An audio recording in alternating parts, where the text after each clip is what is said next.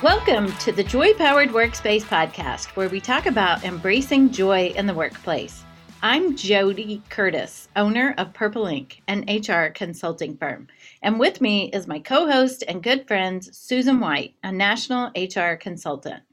Our topic today is employee benefit plan audits. What do you need to know? Generally, employee benefit plans involving at least 100 eligible participants must have an independent audit of the financial statements of their plan. The Employee Retirement Income Security Act of 1974, better known as ERISA, is a federal law that sets minimum standards for most voluntarily established retirement and health plans in private industry to provide protection for individuals in these plans. The primary objective of ERISA is to protect participants and their benefits in the plan, and it ensures that the plans abide by guidelines that prevent any misuse of plan assets on the part of the administrators of the plan. Specifically, an employee benefit plan audit is part of the process for all sponsors to file a Form 5500, which is a required annual report filed with the Department of Labor. This form assesses investments, operations, and 401k financial conditions and provides the IRS and the Department of Labor important information concerning compliance and operations of the plan. Phew, that was a lot of technical jargon there, Susan, right? Yes, it was. Yeah, so I think it's a, it's kind of a scary topic for some people because there's so much uh, technicality, so many rules, so many laws around these plans. But we thought it was an important topic for our listeners to hear and be reminded about. I specifically wanted to share this topic because all of a sudden, for some reason, uh, in the past few months, I've had several questions from some of our clients about this topic. In general, the sponsor's human resources and financial accounting departments, an actuary, a third party administrator, ERISA, legal counsel, investment trustees, and administrators, as well as an independent auditor, may all play a significant role in this process. Try and coordinate all those people together that, right? Right. So, the AICPA, which is the American Institute of Certified Public Accountants, states that financial statement audits for all employee benefit plans should typically cover the following areas benefit payments, employer and employee contributions, investments and investment income of the plan, administrative expenses, the data and the loans of the participants, allocation of participants if appropriate and plan obligations and liabilities. So, once again, lots of stuff. Very technical. Yes. This process also includes highlighting areas of weakness or operational errors, which can be addressed to enhance the operations of the plan. And lastly, an employee benefit plan audit assists the sponsor of the plan in carrying out the legal requirements. If all this is not done, properly, there can be significant fines imposed on plans. And, you know, so end of the story, right, is it's important for even us as individuals to know that your company plan is going through this process, or if they have more than 100 participants, at least anyway, so that your investments are protected. So, end of the day, it's all a good thing. We all want to know that our plan is protected, but lots of complications behind the scenes of it. So, good thing we have an expert today on this topic, Susan. Yeah, thank goodness. It's not me, JoDee. Thank you. me either. Although, in my former life as an auditor and CPA, I did do some employee benefit plan audits, but I'm not about to a- answer any questions on that topic these days. So. Now, a word from our sponsors. This podcast is sponsored by Susan Tinder White Consulting, a progressive human resource practice that helps businesses resolve people challenges through consulting, coaching, and training. Whether the opportunity is in a corporation, a not for profit, or a government agency, HR solutions are tailored to optimize individuals and organizations' strengths. You can reach Susan via email at susantinderwhite at gmail.com. That's Susan, T I N D E R W H I T E, at gmail.com, or by phone at 317 332 8017, or via the company website susantinderwhiteconsulting.com. We look forward to hearing from you. So, our expert is my friend and former colleague, Dave Leising.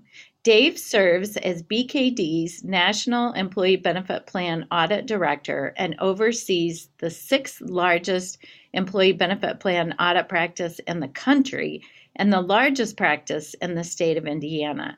Dave has served as BKD's liaison to the AICPA Employee Benefit Plan Audit Quality Center and was also appointed to a three year term to the AICPA's Employee Benefit Plan Expert Panel.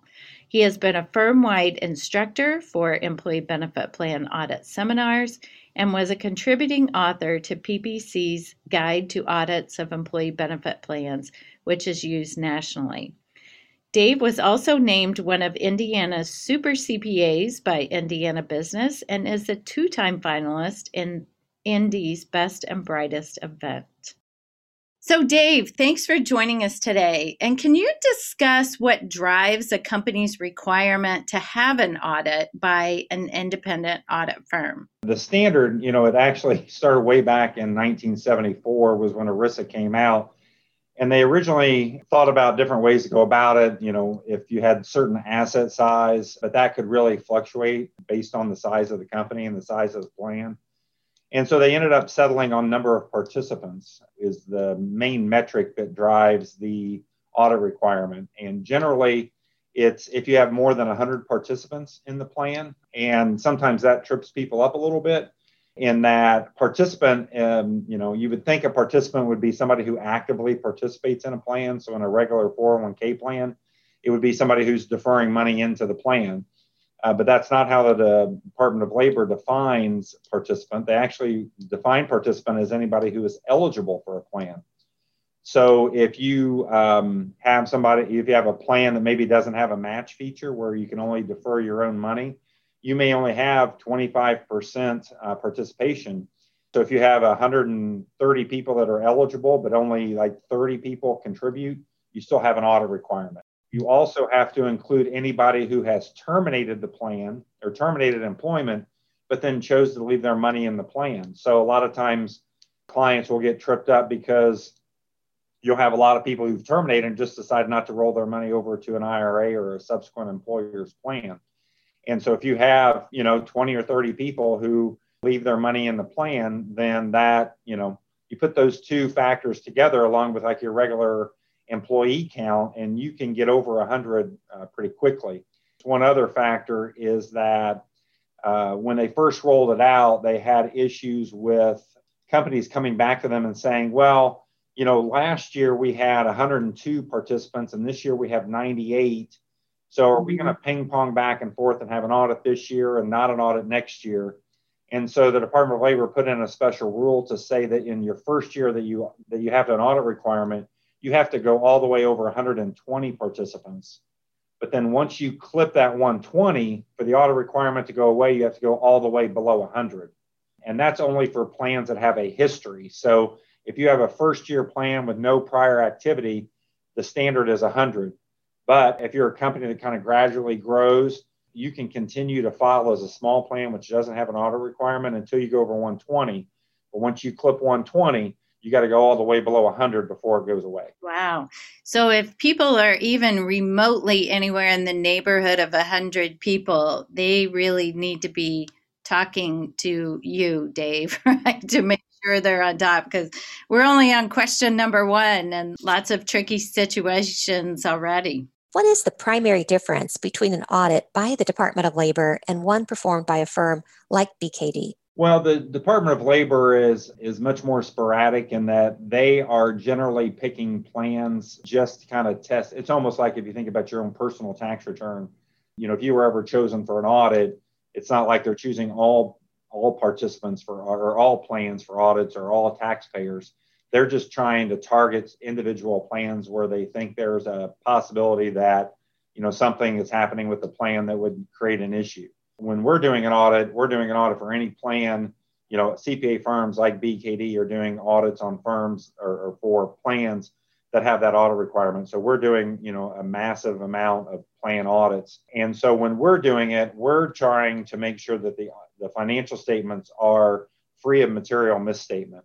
And so anything that affects those financial statements then kind of factors into that audit process. The Department of Labor specifically looking for problems. They're looking for, you know, if we're remitting late contributions, if participants aren't getting the proper vesting when they retire or when they terminate from the plan.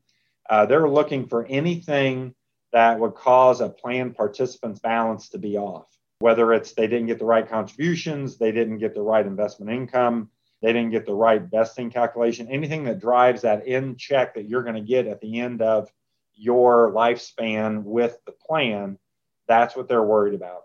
With us, we're making sure that the financial statements are free of material misstatements. So it's just a little bit of a different focus. So, do you have any sense of maybe how many of your clients ever get a Department of Labor audit in, in the course of a year? Or is there any way to have a, a sense of how many are they out there doing the, the DOL? Yeah, it's it's really kind of hit or miss. To be honest, give you just a snapshot. Our practice in the state of Indiana is around 250 plans that we do on an annual basis.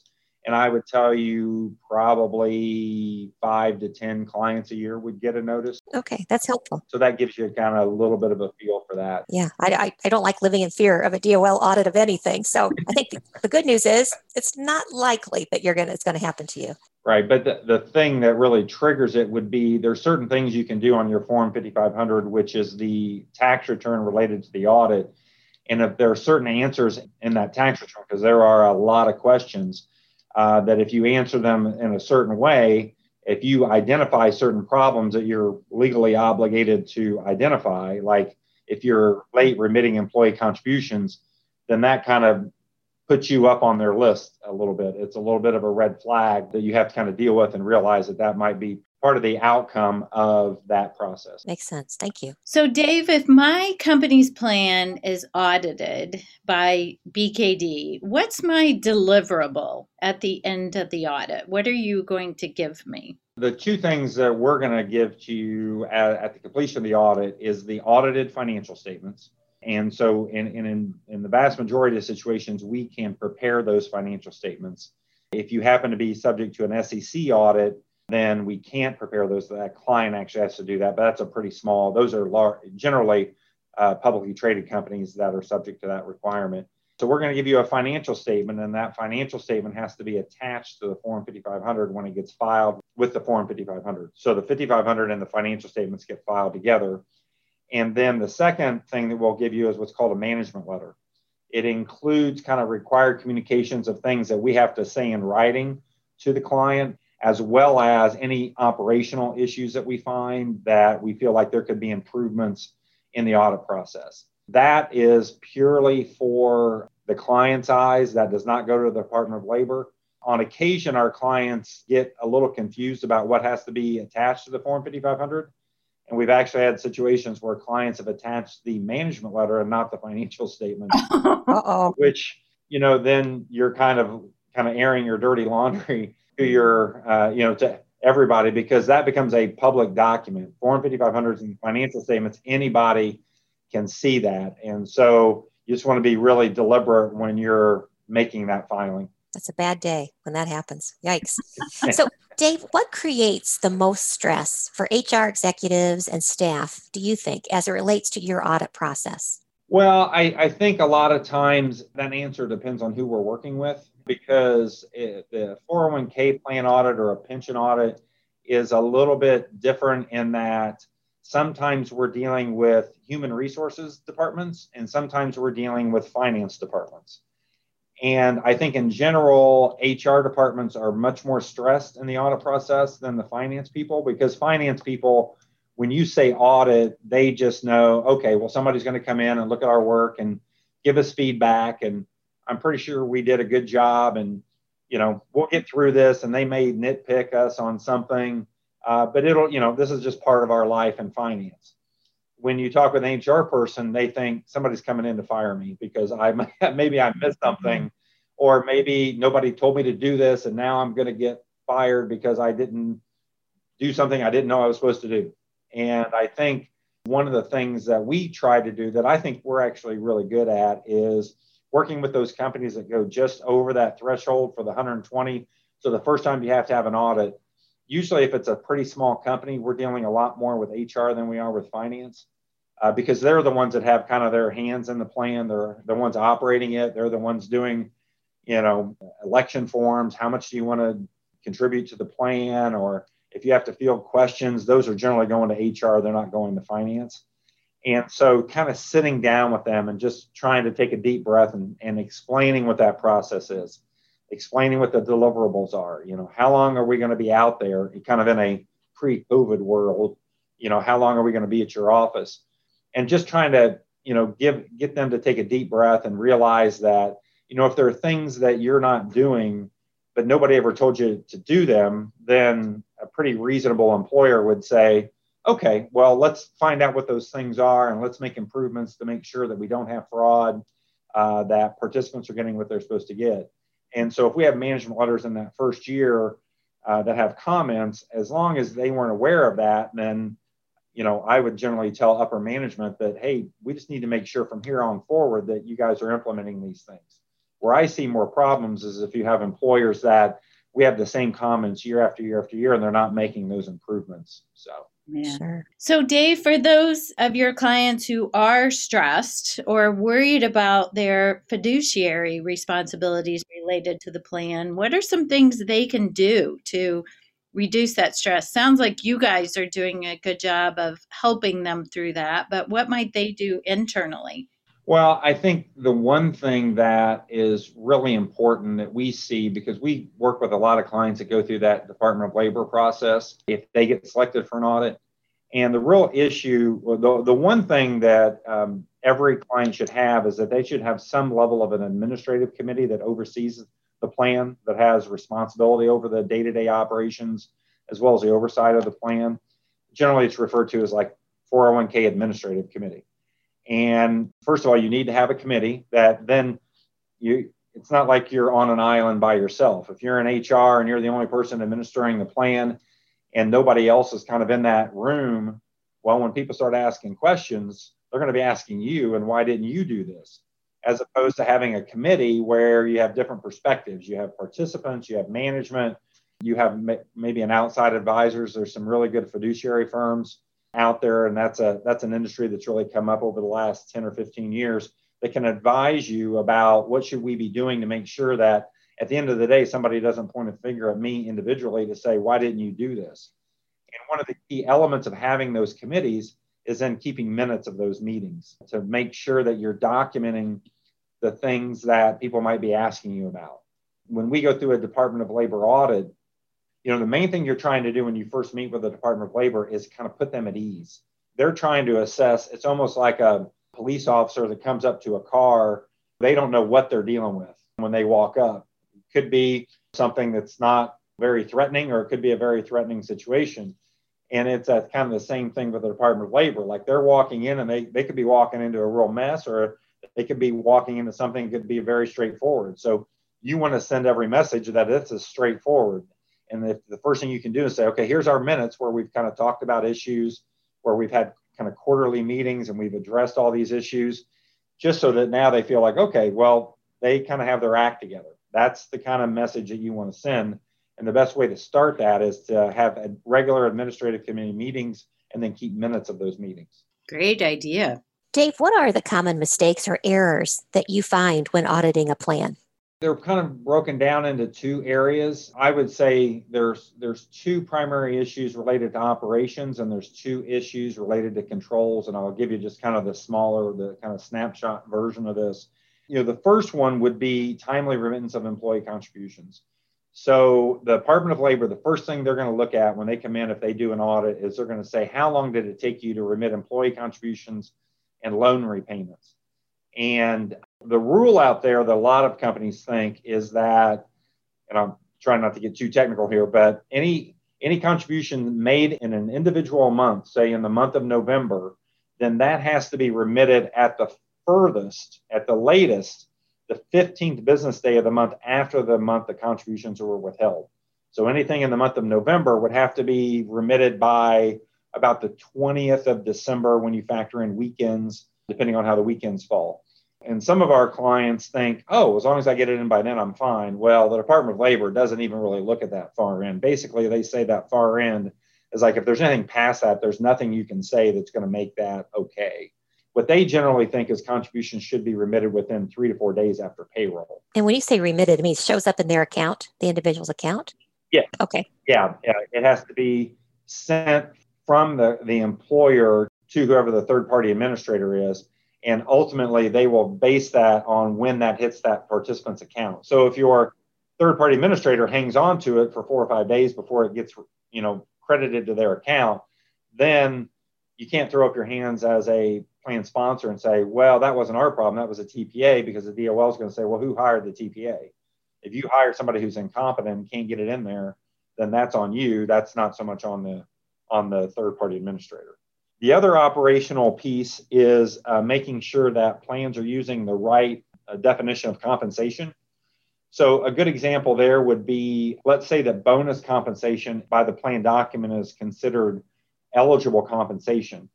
And then we've had situations before when we worked with payroll, and payroll said, well, we didn't withhold on 401k contributions because that's people's bonus money and they don't want 401k taken out of there. Well, that doesn't really matter. You know, if you've defined bonus compensation as eligible compensation, that's not the participant's fault that you didn't withhold that. That's your, that's the employer's fault. And so then the Department of Labor is going to expect you to fix that. Well, if you put together the lost employee contributions, the lost employer contributions, as well as lost earnings, that number can get really high really quick, especially if you have to go back multiple years. And so we got to make sure that if you're in payroll or if you're in HR, you need to make sure that the way you've set up your payroll system that you're withholding on the right components of compensation, especially if you have lots of different pay codes. So if you're a hospital and you have all these shift differentials, or if you're in in a line of business that has a lot of different pay codes, you really need to take some time and make sure that you're withholding on the right elements of uh, compensation. Thank you for that, Dave. And and what so what happens if the DOL comes in or BKD comes in to audit the plan and you do have a lot of these errors. You're making these mistakes. You're you're not handling the timely payments.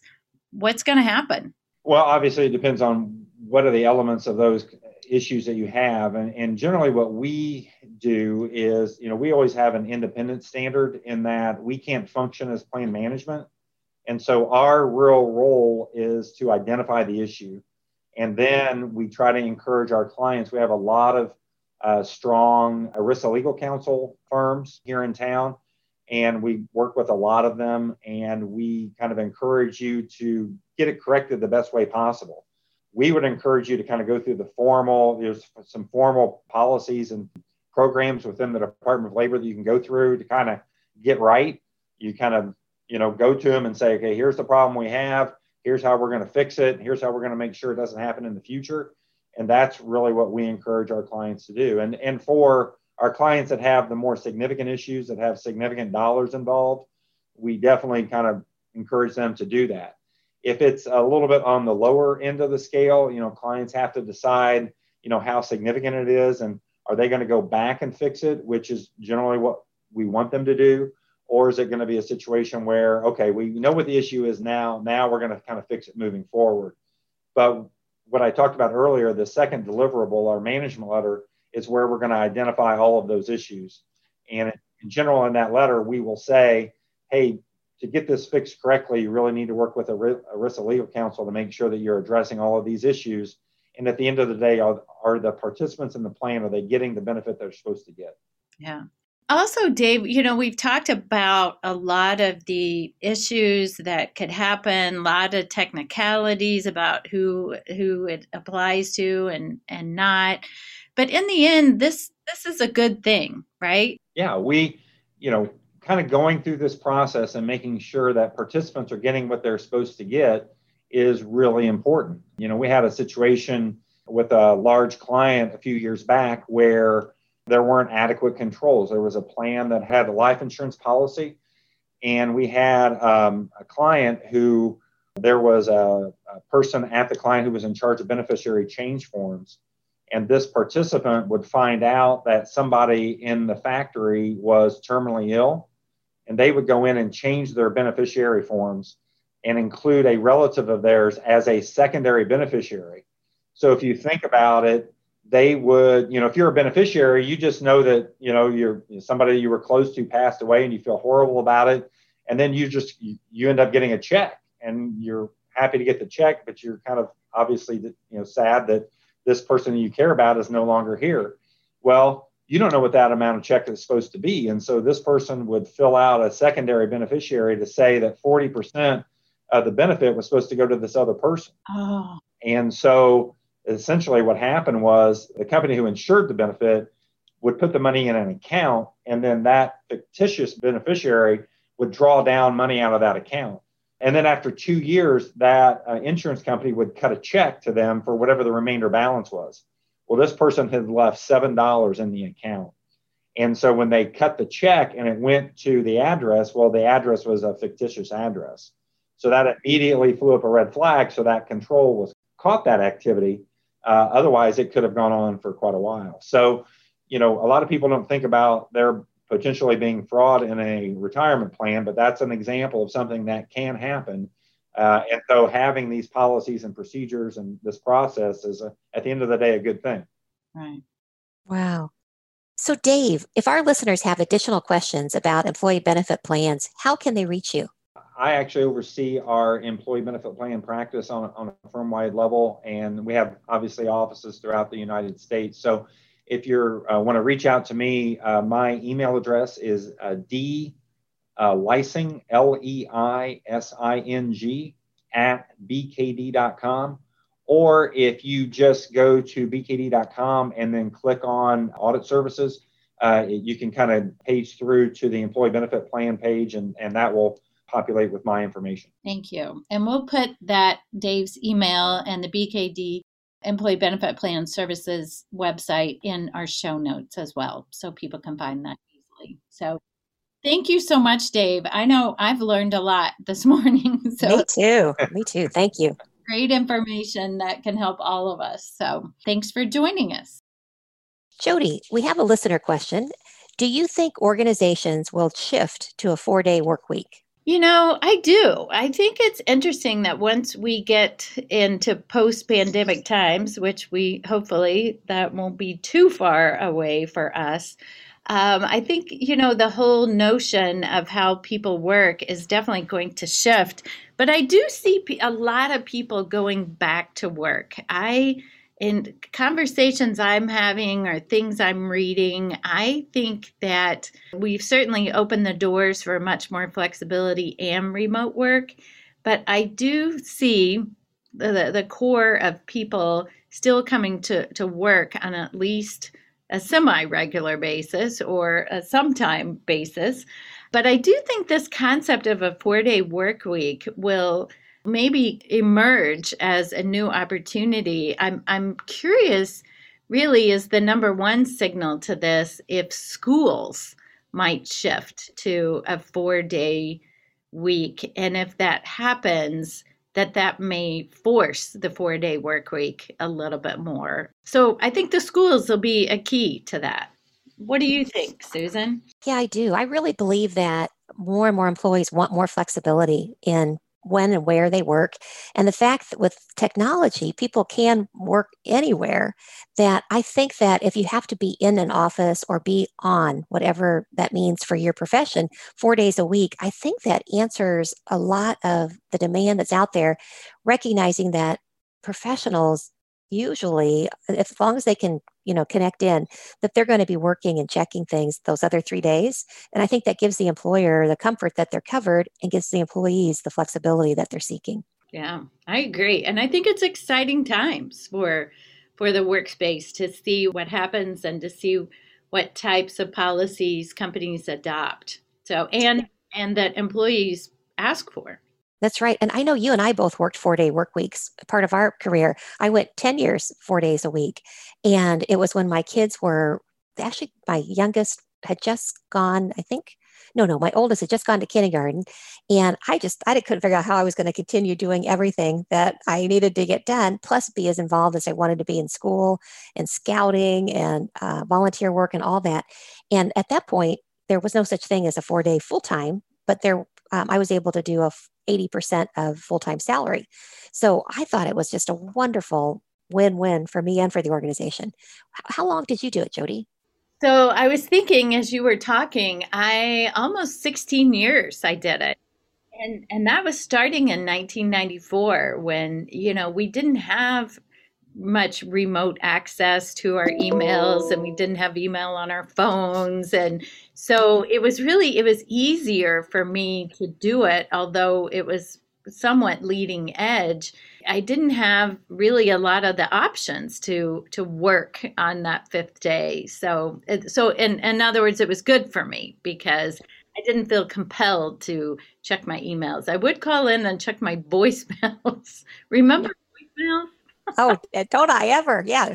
Now no one listens to them, but yes, I sure do. Right. So, yes, I loved it. And I think it was the most productive time of my entire career when I worked four days. So, I hope it becomes more normal. I do too. And are in the news section today, in late 2020, a survey by JobVite reported that stress significantly increased for recruiters during 2020. JobVite surveyed 800 US based recruiting and HR professionals. The resulting data revealed that since the onset of the pandemic, stress levels at work have increased 61% for recruiters. Stress, of course, was up for most of all of us in 2020, but recruiters seem to feel it even more. They were working with reduced resources and dealing with job insecurity to adjusting rapidly to staffing up to fill urgently needed positions, all while living with the public health crisis themselves. Most of them switched quickly to video and interviews and onboardings, but that was new for many of those recruiters. So it was technology as well. There is also an expectation from business leaders that when unemployment goes up, it should be easy to find talent. But sometimes when there's more applicants, it can get even harder to find the best candidates. So it's like more stressful one way or the other, right? yeah, absolutely. Yeah. So, our advice is to show some recognition and appreciation to your recruiters. Of course, we should be doing that for all of our people, but it may, might have hit your recruiter harder than most.